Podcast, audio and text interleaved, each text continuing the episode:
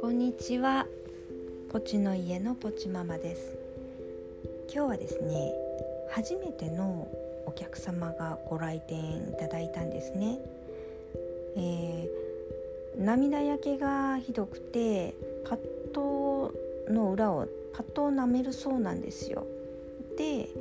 えー、動物病院にアレルギーじゃないかなと思って行ったそうなんですねでその待合室で隣に座ったワンちゃんが真っ白で11歳で綺麗だったのでお話しかけたそうなんですよ。どんなフードを食べさせているんですか？ってそしたらあのなんかね最初はあったんですって涙焼けが。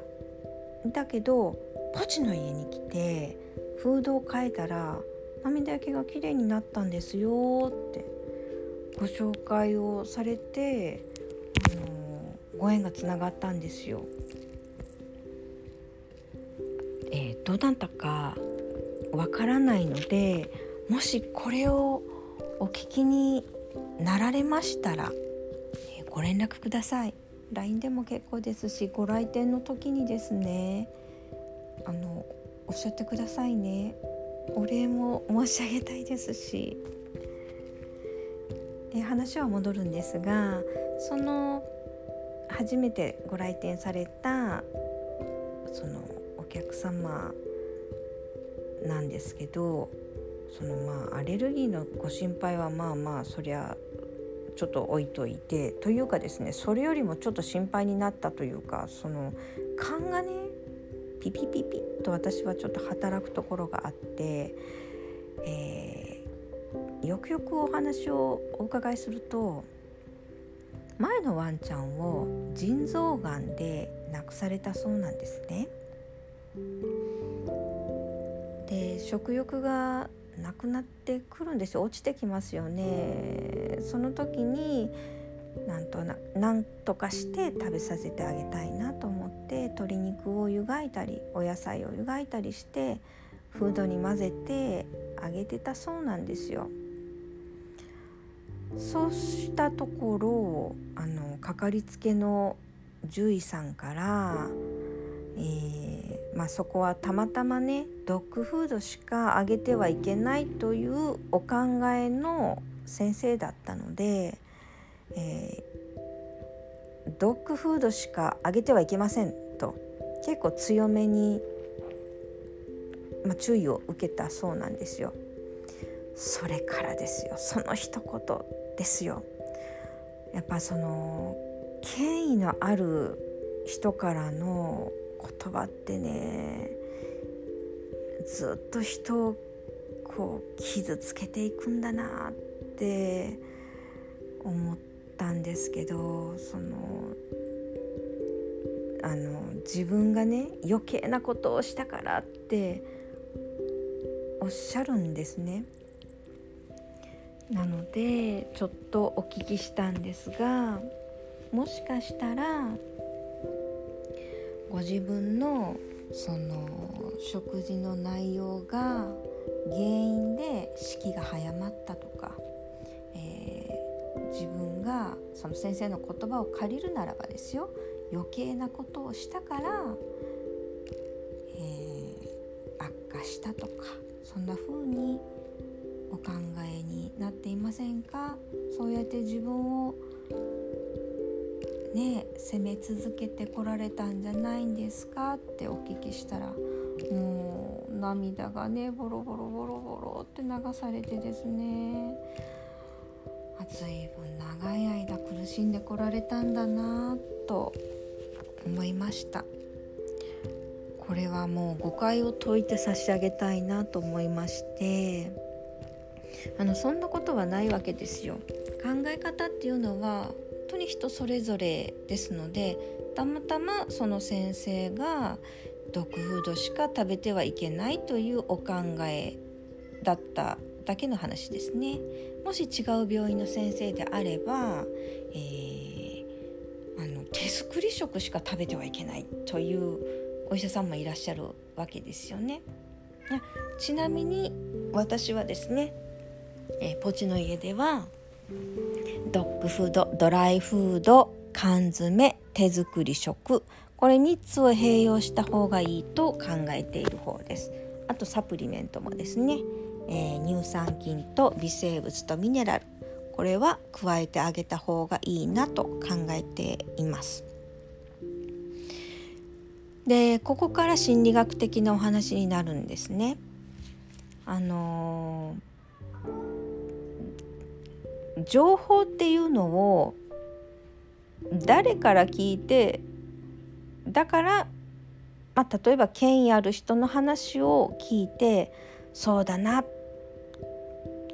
そうあるべきなんだ自分はだから間違っていたんだ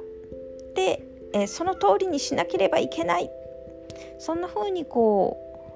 う、えー、変わっていく時にちょっと注意が必要ですね。えー、A の話も聞きました。B の話も聞きました。C の情報も D の情報も E の情報も知った上で私は C を選択します。これが理想的で人生ってこれの繰り返しだと思うんですよ。A の話を聞いて A じゃなければいけないんだ。A であるべきなんだ。B であった私はすごく間違っていた考えを改めなければいけない。B であった私はいけない。間違った人間なんだ。そんな風に考えてしまいがちなんですよね。あのー、人生っていうのはこのドッグフード以外にも全て日常生活お仕事の関係もえー、人間関係もそうなんですけれどもいろんな情報を、えー、聞いてその中でどれを選ぶか自分で選択していくっていうことが必要だと思います。それの繰り返しなんですね。えー、あのねえっとですねポチの家にはですね病気のご相談が多いんですね。で重篤な状態のご相談も多いです。そして亡くなってしまいましたとそういうご報告も入るんです。であの